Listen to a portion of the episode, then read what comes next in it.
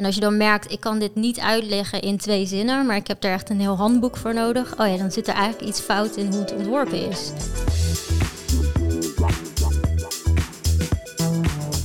Welkom bij de podcast van UX People, het carrière- en educatieplatform voor UX professionals. We gaan in gesprek met startende en ervaren UX-designers om te leren van hun ontwikkelingen en uitdagingen binnen dit mooie vakgebied. Welkom bij deze nieuwe aflevering van UX People, de podcast. De vorige twee afleveringen waren onderdeel van een uh, miniserie over werken bij. Hier gaan we nog mee verder. Um, mocht je de eerdere aflevering nog niet gehoord hebben, dan kan je die gemakkelijk terugluisteren via onze kanalen. Maar deze aflevering is er even een onderbreking van. Want in deze aflevering gaan we een soort mini-masterclass volgen over UX copywriting. En hiervoor gaan we in gesprek met Tineke de Buk. Welkom. Welkom Hey, Tineke. hallo. Leuk dat ik eh, mee mag doen. Ja, super leuk dat je er bent. Eh, jij zit ongeveer nu al tien jaar in het eh, UX-vakgebied en je hebt al ontzettend veel projecten gedaan, heel veel verschillende dingen gedaan, onderzoek, interactieontwerp. Je hebt een aantal projecten geleid, eh, heel veel projecten in de zorg ook gedaan. Ja. En de laatste tijd ben jij een stuk bewuster gaan kijken naar ja, en verdiepen in UX-copy. En daar gaan we eigenlijk zo meer inhoudelijk over door. Maar ik ben wel erg nieuwsgierig wat jou toe zet om daar meer bewuster naar te gaan kijken. Ja, nou, dat is wel grappig, want ik ben eigenlijk van origine eh, interaction designer. Of eigenlijk ben ik psycholoog, maar vanuit psychologie de interaction design eh, ingerold. Ehm, en ik merkte, ja, ik doe dat dus al bijna tien jaar. En ik wilde eigenlijk mijn kennis verdiepen en betere interaction designs gaan maken.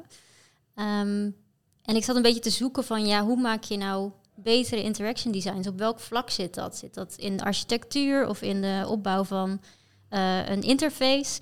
En eigenlijk kwam ik er al snel achter van, het zit ook heel erg in copy. Want zonder copy heb je eigenlijk geen gesprek met je gebruikers. Uh, dan heb je alleen een plaatje uh, en daar zit, ja, daar doe je niks mee als gebruiker. Je hebt echt die woorden nodig. en toen ben ik me daar ja, bewust van geworden. ik merkte ook dat ik het wel leuk vond om te schrijven, dat me dat best wel goed afgaat af en toe. En ja, ook als ik teksten krijg of mailtjes krijg dat ik denk dit is niet duidelijk, hoe zou ik het zelf beter schrijven? Uh, ja, dat allemaal samen leidde ertoe dat ik erachter kwam van hé, hey, er bestaat ook zoiets als UX-copy en dat gaat echt over ons vakgebied. Hmm. Um, daar wil ik meer over weten. Dus eigenlijk zo, eigenlijk een verdieping in uh, interaction design. Het was echt om jezelf beter te ontwikkelen van hoe kan ik beter interactieontwerper worden. Ja, welk stukje mis ik daar nog in? En Waar kan ik meer over leren? Ja. Zou je kunnen uitleggen in het kort voor iedereen wat is de definitie van UX copy? De definitie. Ik heb niet per se een echte definitie. Um, maar eigenlijk is het alle teksten die een gebruiker tegenkomt als hij een product gebruikt. Uh, dus dat zit in uh, knoppen, maar ook in FAQ-teksten. Um, ja, in, in de formuliervelden. Wat staat er bij het formulier? Wat moet je invullen? Je naam. Uh, wat staat er als placeholder? maar ook wat zit er in een nieuwsbrief? allemaal van dat soort dingen. Dus eigenlijk alle teksten die je tegenkomt als je een interactie aangaat met een product. Dat is dus ook uh, teksten zoals een uh, instructie van hoe gebruik je ja. dit product. Ja. Uh, hoe ga je hiermee aan de slag? Ja, dat kan inderdaad. Oké, okay, en wat is dan, ja, wat maakt UX copy dan anders dan gewone copy?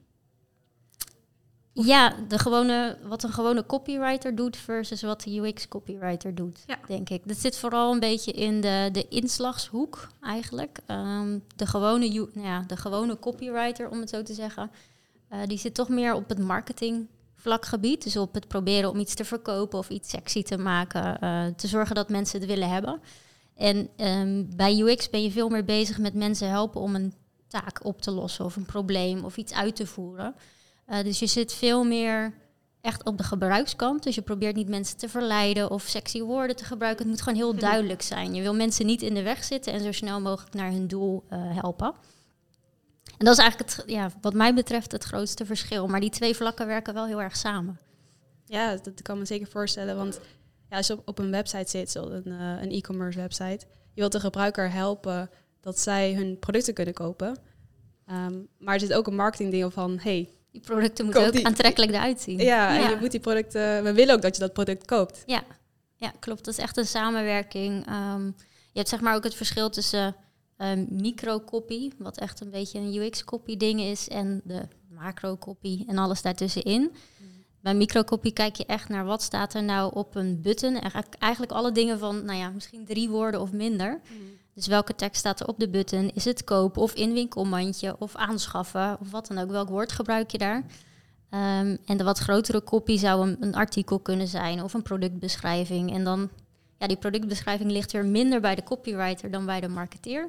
Of bij, ligt minder bij de UX-copywriter dan bij de gewone copywriter. Uh, maar daar werk je wel in samen, want je wil wel dezelfde woorden blijven gebruiken. Je wil niet dat iemand in de, in de tekst iets leest over een product en dat jij het daarna in het winkelmandje helemaal anders noemt. Dus dat moet wel echt op elkaar aansluiten. Ja, zeker. Want ik denk ook als je door het samenwerken ga je uiteindelijk dezelfde tone of voice uitdragen. En als dat, althans als er minder samen wordt gewerkt of er minder uh, één lijn in wordt getrokken, dan ga je daar misschien ook al heel veel verschil in kunnen ja, krijgen. Ja, mm. klopt. Klopt. En dan gaat het, ja, je wil uiteindelijk een, een naadloze ervaring voor die gebruiker. Dat hij niet doorheeft dat hij met verschillende gebieden te maken heeft en gewoon altijd dezelfde lijn erin heeft. Uh, dus daarom ja, is het echt een samenwerking. Maar dat is groter dan alleen de copywriter en de UX-copywriter. Dat zit, ook, ja, dat zit eigenlijk in het hele bedrijf. Dus ook mensen van de legal afdeling, die schrijven ook teksten. Of ja, finance, daar gaan ook uh, facturen naar mensen toe uh, of, of offertes. En eigenlijk wil je dat dat allemaal één verhaal is voor je gebruiker. Geen verwarring. Uh, en dat ze altijd doorhebben, ik ben met dit bedrijf in gesprek. Ja, ja. Nou, het is wel goed dat, dat, dat je dat zegt, want um, de, ja, wat je zegt, die tekst komt overal naar voren met alle interactie die een gebruiker heeft met het product. Ja. Um, en dat kan ook al de reclame zijn voor het product tot gewoon de instructie en verder. Um, dan vraag ik me wel af, wat, wat dat klinkt best wel groot. Wat pak je dan aan als een UX copywriter? Of wat is precies die rol van een UX copywriter? Ja, de rol is ja, binnen, binnen zo'n project bedoel je.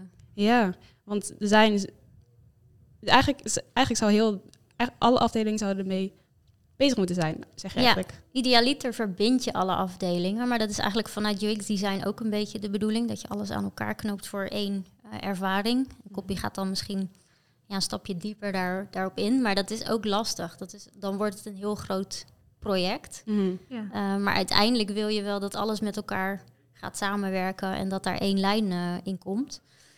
Uiteindelijk ja, als UX copywriter begin je met, oh, net als gewoon de UX designer met het begrijpen van je gebruiker, wat wil die bereiken? Uh, en daarnaast het begrijpen van het bedrijf, wat wil het bedrijf bereiken, wat wil het bedrijf uitstralen?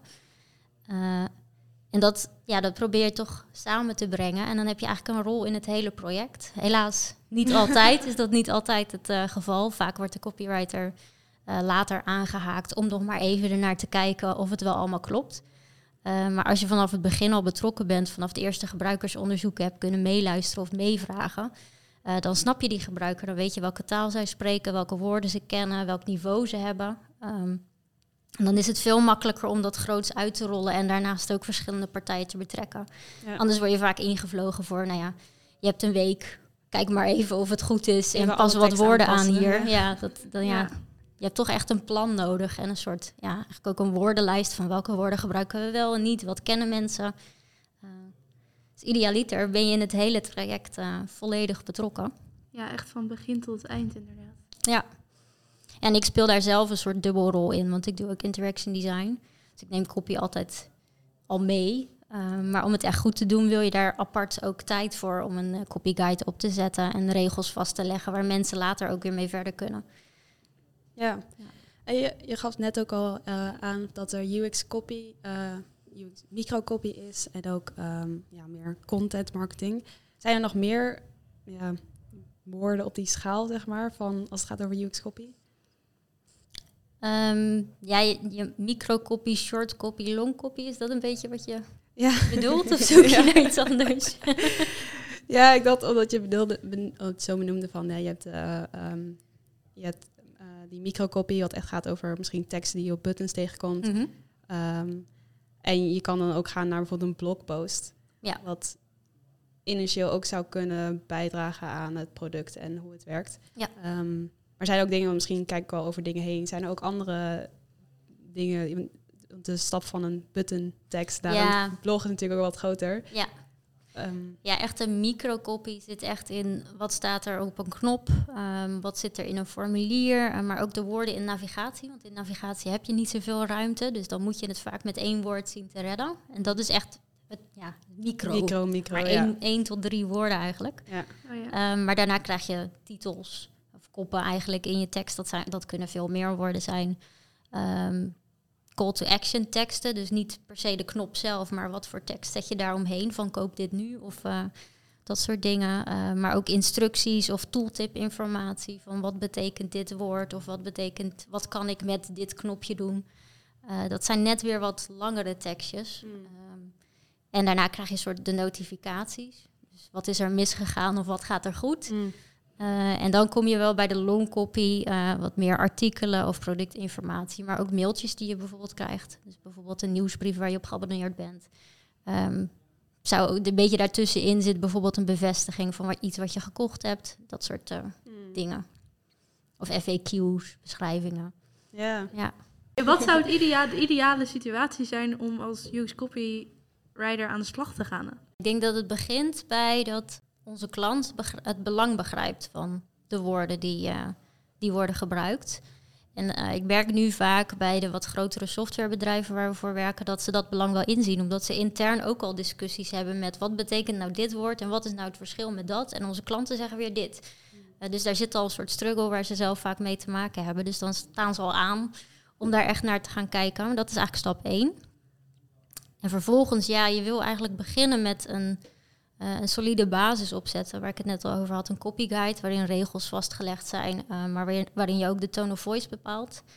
En om die tone of voice te bepalen, wil je eigenlijk weten van, oké, wat is de uitstraling van dit bedrijf? Eh, wij doen zelf vaak een personality quiz om te bepalen welke personality past bij dit bedrijf of bij dit product. Dat is een mooi aanknopingspunt om te gaan kijken naar de eh, Copy. tone of voice en Ja. vanuit Ja. daar de copy, ja. En dat is, dat is eigenlijk het begin. Ehm, maar het is heel moeilijk om een copyguide op te gaan stellen zonder dat je iets hebt. Dus Ja. ergens wil je alvast de software induiken of alvast onderzoek gaan doen om daarmee te beginnen. En dat, ja, dat bouwt zich uit. Het wordt steeds groter natuurlijk. Er moeten af en toe dingen aangepast worden. Soms kom je erachter, dit is niet meer consistent. Misschien moeten we een andere kant op. Ehm, maar je wil een basis neerleggen waar mensen mee verder kunnen. En dan, dan duik je het design in eigenlijk om te gaan checken van klopt het ook allemaal wat erin staat? Zijn we consistent gebleven? Eh, Mm. Gebruiken we overal dezelfde woorden? Dus zeggen we niet bijvoorbeeld eerst schrijf je in voor de nieuwsbrief en daarna aanmelden. Eh, dat zijn hele kleine, ja, echt kleine details. Maar als je dat heel consistent houdt, dan hoeft de gebruiker niet na te denken. Is inschrijven nou hetzelfde als aanmelden? En dat is toch even iets waar je heel even over na moet denken. En als je dat helemaal goed hebt, dan merkt niemand er iets van. Wat Ja. heel jammer is, want je hebt er heel veel tijd in gestopt. Oei. Niemand merkt het, maar dat betekent juist dat, Dat je het goed, goed hebt is. gedaan. Ja. Ja, Ja, precies. is het natuurlijk een hele naadloze ervaring dan. Ja. En dan weet je gewoon, oh ja, dat, dat zit achter die knop. Dus dan klik je er Ja. automatisch op zonder eigenlijk de knop bijna te lezen. Goede Ja, copy precies. wordt niet opgemerkt, denk ik. Nou, dan is het, dus dan is het goed. Dan heb je het Ja. werk goed gedaan. Ja. Denk in UX in het algemeen, als, als je geen irritatiesprestaties hebt, dan Ja. Klopt. is het dus goed. Het sluit Ja. heel erg bij elkaar aan eigenlijk. Je probeert hetzelfde te bereiken, alleen heb je bij het een meer focus op de hele flow en de layout van pagina's. En hier gaat het meer op de inhoud van wat zetten we er nou eigenlijk in. Ja, precies. Zonder tekst hou je niks over. Ga maar eens Coolblue zonder tekst bekijken. Ja, dan, dan staan er wat plaatjes van, eh, van dingen. Ja, daar kan je helemaal niks mee. Nee, inderdaad. Het gaat echt, ja, het gaat natuurlijk super erg hand in hand met elkaar. En het is ook echt wel eh, een, weer een klein deel die ervoor zorgen dat uiteindelijk de UX eh, Ja. zo perfect mogelijk wordt. En wat ook wel leuk is, als je, eh, je wordt vaak gevraagd van kan je dit in de copy oplossen? En dan moet je een uitleg geven van hoe iets gebouwd is en hoe het werkt. En als je dan merkt, ik kan dit niet uitleggen in twee zinnen, maar ik heb er echt een heel handboek voor nodig. Oh ja, dan zit er eigenlijk iets fout in hoe het ontworpen is. Hmm. Want dan is het niet logisch ontworpen als ik het niet kan omschrijven. Uh, dus dan is het eigenlijk weer teruggeven aan de designers van hier moeten we nog iets mee. Of aan de techniek. Dit werkt technisch gezien niet logisch, want ik heb vier uh, errormeldingen nodig om een ge gebruiker te helpen. Uh, we moeten even een stapje terug. Dus het werkt echt hand in hand. Zou je ook kunnen uitleggen wat het effect is van goede copy en slechte copy? Ja, dat effect ligt eigenlijk vooral op de ervaring uh, van de gebruiker. Dus als je goede copy uh, hebt geschreven, dan heeft die gebruiker eigenlijk uh, niet door dat je daar misschien wel heel erg je best op hebt gedaan en heel lang mee bezig bent geweest. Hmm. Um, maar dat betekent wel dat die persoon die ervaring stap voor stap kan doorlopen en ook um, ja, kan bereiken wat, wat zijn doel is, zonder daar hard over na te hoeven denken. Uh, maar dat betekent ook dat hij echt aandacht kan hebben voor waar hij mee bezig is. En niet bezig hoeft te zijn met wat, wat is het systeem nou tegen mij aan het vertellen? Of wat gebeurt er eigenlijk allemaal? Ja. Um, bijvoorbeeld een huisarts die een patiënt uh, in, zijn, uh, in zijn spreekkamer heeft. ja, die is dan niet bezig met wat is het systeem waar ik in werk mij allemaal aan het vertellen. Wat is deze error? worden dingen die ik invoer al meteen verstuurd? Um, moet ik nou wel of niet hier drukken? Nee, die kan echt full focus bezig zijn met die patiënt die daar zit en die, die patiënt helpen met zijn klacht. Mhm. En uh, ja, die heeft geen hersencapaciteit nodig uh, om, om het systeem te gebruiken. Of ja, het systeem te begrijpen. Uh, Mm. Want dat, dat is allemaal super logisch. Dus die kan al die hersencapaciteit gebruiken om die patiënt te helpen. Dus je vraagt niet een stukje daarvan. je, je helpt en je sluit er helemaal bij aan. Ja. Ja. En als je kijkt bijvoorbeeld naar een webshop, ja, als duidelijk is, uh, als de flow helemaal duidelijk is en de woorden overal aansluiten, dan verkoop je waarschijnlijk meer. Ja. Ja, minder afhaakmomenten of iets. Ja, minder verwarring. Dus Ja. ja, ja je kan gewoon in één keer door. Uh, ja, en slecht, ja, wat ik zeg, verwarring. Uh, maar het zou ook, in sommige gevallen kunnen mensen ook fouten maken. Dat ze bijvoorbeeld, dat die huisarts een verkeerd medicijn voorschrijft. Uh, omdat hij die foutmelding niet snapt die er komt. Um, om aan te geven dat die patiënt dat medicijn helemaal niet mag krijgen. Ja. Of die foutmelding komt überhaupt niet. Uh, Ja. en dat zit dan meer in UX-design en uh, techniek. Maar dat is, dat is een ja, groot effect wat dat kan hebben. Kleinere effecten zijn natuurlijk dat mensen gewoon afhaken en iets in een winkelmandje laten zitten en nooit kopen omdat ze de knoppen niet begrijpen. Ja. Um, maar het kan een uh, behoorlijk effect hebben natuurlijk. ja, dus het kan zeker ook wel desastreus zijn als je Zeker, ja. copy niet goed is. Ja. Heb jij eh, tips hoe eh, wij als UX-designers eh, eigenlijk rekening kunnen houden met, eh, met used copy en hoe, hoe wij daar eh, op een makkelijke manier eigenlijk eh, Mee bezig kunnen mee zijn. bezig kunnen zijn? Ja. Zonder dat het een fulltime UX copy job is, zeg maar. Ja. ja, als je het echt goed wil doen, dan wil je een heel project uh, starten als met ja, echt vanuit het oogpunt van de UX copywriter. Ja. Uh, maar dat is ja, helaas niet altijd mogelijk. Um, dus hoe kan je dan wel uh, meer aandacht besteden aan copy zonder dat je daar een heel project van maakt? En ik denk dat dat begint um, bij die gebruikers leren kennen. Dat is sowieso iets wat wij als UX-designers al doen. We doen vaak al onderzoek om de gebruikers te leren kennen. Maar ga dan ook echt eens meeluisteren met een andere pet op. Dus um, bijvoorbeeld bij een user test, ga dan eens kijken naar wat zeggen mensen nou. Dus als bijvoorbeeld mensen uh, iets niet begrijpen of ergens naar zoeken, dan stelt de onderzoeker vaak de vraag van waar zoek je naar? En dan zeggen zij iets en dan Mhm. gebruiken ze een bepaald woord. En dan kan je dus kijken, oké, okay, gebruiken wij dat woord ook? Mm. Is dat een logisch woord? Is dat een woord wat beter past bij die mensen dan het woord wat ik op die knop heb gezet? Wat Ja. duidelijk niet aansluit, want ze vinden het niet. Dus eigenlijk op een andere manier ernaar kijken. Uh, maar dat kan ook laagdrempeliger door bijvoorbeeld uh, te gaan kijken welke vragen komen er nou binnen bij de helpdesk, welke woorden worden daar gebruikt of welke woorden schrijven mensen in reviews. Ja, dat is wel Eh, slim, ja. Ja, en dan proberen om jouw ervaring of jouw teksten daar beter bij aan te laten sluiten. ja, en dat is eigenlijk wel een heel klein dingetje eh, waar je die je gewoon mee kan zou kunnen nemen in Ja. het proces als je iets aan het ontwerpen bent. Ja, wel slim inderdaad, want ehm, als die gebruikers zelf een review hebben achtergelaten, dan weet je ook wel voor taalgebruik ze een beetje... Ja, ja en die woorden kan je hergaan gebruiken in je, in je interface, in je Mhm. design. Ja, en het tweede is eigenlijk zorgen dat je eh, consistent bent en dat je regeltjes hebt. Dus welke woorden mogen we wel gebruiken, welke niet. Eh, hoe schrijf je een tekst op een knop? Schrijf je bijvoorbeeld inschrijven of schrijf je nu in? Eh, Mm. schrijf je dus actief eh, of wat minder actief? Ehm, en dat, ja, dat kan je eigenlijk in een soort design system, style guide eh, vast gaan leggen. En dat gaat andere mensen ook helpen om die regeltjes eh, aan te houden.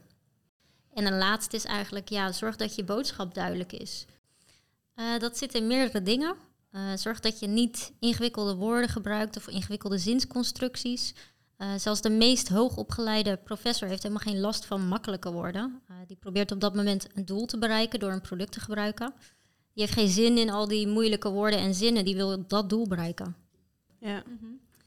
En nou ja, dat is vaak wel moeilijk om te bedenken wat wil ik nou zeggen en hoe maak ik het zo simpel mogelijk. Uh, dus wat ik zelf altijd doe is gewoon in eerste instantie gewoon opschrijven wat ik kwijt moet. En daarna ga ik er nog drie keer opnieuw naar kijken. Dus niet, ik laat het hierbij, maar echt kijken, kan ik nog woorden vervangen? Kan ik simpele woorden, simpelere woorden kiezen? Kan ik mijn zinsconstructie nog veranderen, waardoor het korter wordt en duidelijker?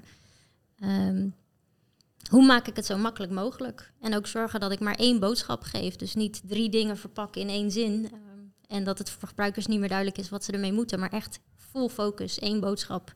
Zo simpel mogelijk. En eh, eigenlijk itereren ook op je schrijfstuk. Op Ja, je zeker. schrijfstuk. Wat ik zelf eh, vaak als ja, soort opdracht meegeef aan mensen is... kijk nou eens naar de mailtjes die je schrijft. Want we schrijven allemaal dagelijks heel veel mailtjes. Mhm. En vaak drukken we op cent voordat we daar echt goed naar gekeken hebben. Want dan is onze boodschap eruit. Ja. Eh, maar door even een stapje terug te doen en het nog een keer te lezen... en te kijken, kan ik nog dingen schrappen? Of kan ik dingen in bullet points zetten? Of kan ik ergens nog titels tussen zetten? Eh, zodat het voor mijn lezer uiteindelijk nog duidelijker is wat ik van die persoon wil en wat ik eigenlijk terug verwacht. Wil ik een antwoord of wil ik alleen informeren? Ehm, en wat is mijn boodschap? Heb ik er twee of heb ik er drie? Of zijn die andere boodschappen wel belangrijk? Wat wil ik nou echt? Eh, en dat is eigenlijk, ja, vind ik wel een leuke oefening om mensen mee te geven. Kijk eens naar je eigen mailtjes. Ja, ik denk dat je er daardoor ook een stuk bewuster Zeker. eh, naar gaat kijken van, oh ja, hoe schrijf ik nou? En eh, voor wie is het? En dat je heel erg ook naar gaat kijken, ja, wat, wat, wat, doe, wat is het doel nou? Ja. En dat kan je heel erg helpen als, eh, als UX-designer om ook een, meer aandacht te hebben voor copy. Ja, en is het dan ook zo, want je zei net van, nou, eigenlijk ben ik elke keer mijn tekst weer aan het editen, en nog een keer aan het editen en nog een keer aan het editen. Eh, betrek je dan ook heel veel teamleden erbij om, eh, om eigenlijk als voorbeeld te laten zien van, wat denk jij ervan? Of doe je dat echt alleen? Ja, het is altijd wel goed om eh, je teksten nog een keer laat, na te laten lezen door iemand die eigenlijk niet weet waar je mee bezig was. En ze dan te vragen, wat, wat zegt dit jou? Ja. En hebben ze dan dezelfde boodschap voor je? Weten ze dan wat ze moeten doen? Eh, dus dat is sowieso goed. En uiteindelijk als je in een groter team werkt, dan wil je dat mensen ook zelf teksten kunnen gaan schrijven. Dus dan zou je ze eigenlijk kunnen vragen om zelf iets te herschrijven en er dan samen naar te kijken. Eh, zodat ze weer tips van jou mee kunnen krijgen van... eh, ja, hoe kan het nou nog beter? Welke woorden kan je beter gebruiken? En op een gegeven moment kunnen developers, niet allemaal denk ik, maar een heel deel daarvan kan ook zelf foutmeldingen gaan schrijven. met de tips die jij hebt vastgelegd en de richtlijnen. Ja, zeker ook. En daardoor zorg je er denk ik ook voor dat uiteindelijk de hele organisatie eh, dezelfde toon en dezelfde woorden gaat gebruiken en uit gaat dragen. Hmm. Klopt, en dat het ook gaat leven eigenlijk. Dat, eh, dat mensen de waarde ervan in gaan zien om daar goed naar te kijken. Nou, ik heb laatst een project gedaan ehm, ja, voor fysiotherapeuten eigenlijk. Voor een product voor fysiotherapeuten. En dan krijgen we ook echt terug, de woorden die erin stonden waren eigenlijk niet zo duidelijk. En niet altijd was nou duidelijk wat wat betekende. En soms waren het ook geen woorden die we eigenlijk als fysiotherapeut gebruiken. Die zijn ontstaan vanuit het bedrijf wat het heeft ontwikkeld. Eh, en nu zijn die eigenlijk heel duidelijk. Het is allemaal heel logisch. Dus dat is heel leuk om dan terug te horen Ja. dat je werk ook echt eh, waarde heeft. Ja, nee, inderdaad. Het is echt weer zo'n eh, soort terugkoppeling heb je dan nu echt Ja. gehad van, kijk, Ja, zeker. Ze kunnen ineens alles vinden wat ze moeten doen in het systeem. Ja, en het, Ja. het, het heeft geen aandacht meer nodig. Het klopt Nee. gewoon. En ze hoeven niet na te denken, oké, het woord wat in dit systeem staat, betekent eigenlijk dit. Dit heb ik geleerd in mijn studie en zij noemen het zo en dat moet je dan onthouden. Ja. Eh, en dat heb je dan niet meer, want dan sluit het aan. Ja. Ja. het zei dat net ook al zo mooi. Eh, op het moment dat niemand er meer aandacht, of het niemand meer opvalt, of niemand er meer aandacht aan besteedt, dan is het goed. Ja. Want dan is het geen, eh, Is geen Is- hurdle of geen... geen, ja, geen struggle meer. Ja. Ja. Heb je nog een paar voorbeelden van veelgemaakte fouten in UX-copy? Wat ik heel vaak zie is ehm, herhaling. Wat je eigenlijk wil is dat ehm, mensen niet zoveel aandacht hoeven te besteden aan je kopie. Mensen willen niet zoveel lezen online. Dat, dat leest niet zo lekker op een scherm. En ehm, ja, we zijn allemaal gewend om heel snel overal doorheen te gaan. Eh, mensen zijn bezig met een taak. Dus als jij dan een titel drie keer herhaalt in je zin, dan ja, geef je eigenlijk alleen maar loze dingen aan mensen eh, die Meer wel ruis. aandacht vragen. Meer Ja. ruis, inderdaad. Ehm, dus je ziet heel vaak dat een titel eh, nog herhaald wordt in de tekst eronder en dan misschien nog in een link. Eh, ja, dat is allemaal, allemaal dubbel, allemaal te veel. Ehm, probeer gewoon je titel zo duidelijk mogelijk te schrijven, dat meteen alles wat je kwijt wil daarin staat. En dan heb je veel minder ruimte nodig en veel minder, eh, veel minder tekst. En daardoor veel minder aandacht van mensen. Hmm. Eh, ook meer kans dat ze er niet overheen lezen, want kleine tekstjes lezen ze gewoon niet zo vaak. Daar kan je eigenlijk bijna van uitgaan. Klopt, doe ik ook niet. nee. Ehm, en wat ik ook veel eh, zie is eh, technische taal.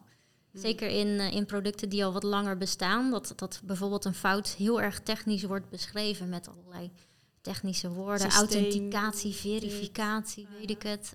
Ja, eigenlijk heb je gewoon je wachtwoord verkeerd ingevuld.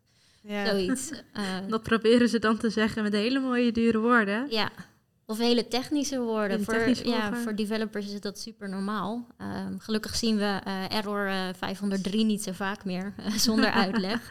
Ehm, maar ja, wat je wil is, als je zo'n foutmelding geeft aan mensen, dat ze ook weten wat ze daarmee moeten. Dus dat het niet alleen een melding is, maar dat je ook vervolgstap geeft van eh, refresh even of log even opnieuw in. Ja, Ehm, of klik hier, eh, stel een vraag aan je systeembeheerder om je de juiste rechten te geven, wat dan ook. ja. Ehm, zodat mensen niet vastlopen naar jouw foutmelding en zelf maar moeten gaan zoeken. ja, ik vind het ook altijd veel fijner als gewoon duidelijk staat van hé, hey, hier komt het door. Dus ik kan nu zelf dit doen of het is gewoon iets wat uit mijn handen ligt. Ik moet ergens contact gaan Ja. opnemen. Ja, en zeker bij hele, eh, hele specifieke software is het ook fijn om bij mensen aan te geven waar die fout nou vandaan komt. En wat ze kunnen doen in de toekomst om dat te voorkomen. Misschien moeten ze ergens tussendoor even op save klikken en dan hebben ze die fout niet meer. Ja, Eh, dat kan ze zo helpen, omdat het vaak dan producten zijn die ze dagelijks de hele dag door gebruiken. ja. Ja, en wat je verder ziet is dat dingen gewoon te ingewikkeld worden gemaakt. Want dat klinkt duur en fancy en dat verkoopt misschien goed. Eh, maar zodra je een gebruiker wil helpen om een taak te volbrengen of zijn doel te halen in, in een product, eh, ja, dan, dan is al die mooie, moeilijke woorden maken het alleen maar ingewikkelder. En dan wil je eigenlijk gewoon duidelijk zijn. Deze fouten kunnen we toch ook wel weer zien als eh, tips die wij eh, als designers toe kunnen passen om ervoor te zorgen dat we, ondanks dat we niet ontzettend veel uur kunnen besteden aan UX copy, toch eigenlijk kleine dingen kunnen beetpakken om er toch rekening mee te houden en er bewuster eh, mee om te gaan. Mochten er nog meer mensen zijn die vragen hebben over UX Copy, zouden ze jou ook kunnen bereiken en eventueel vragen kunnen stellen?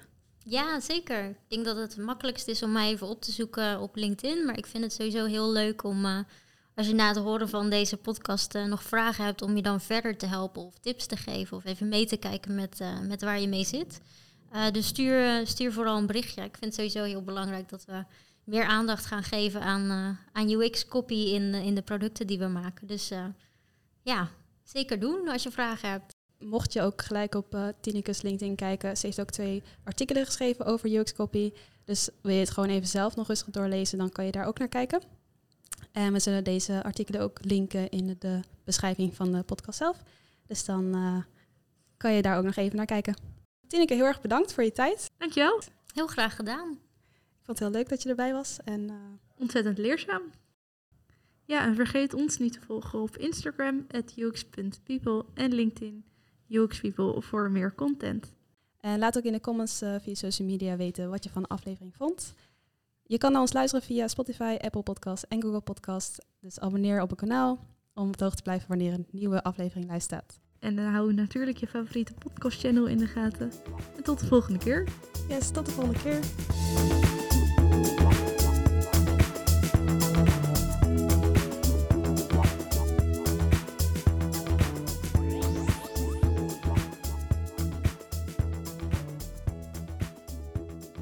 Een fun fact over UX copywriting.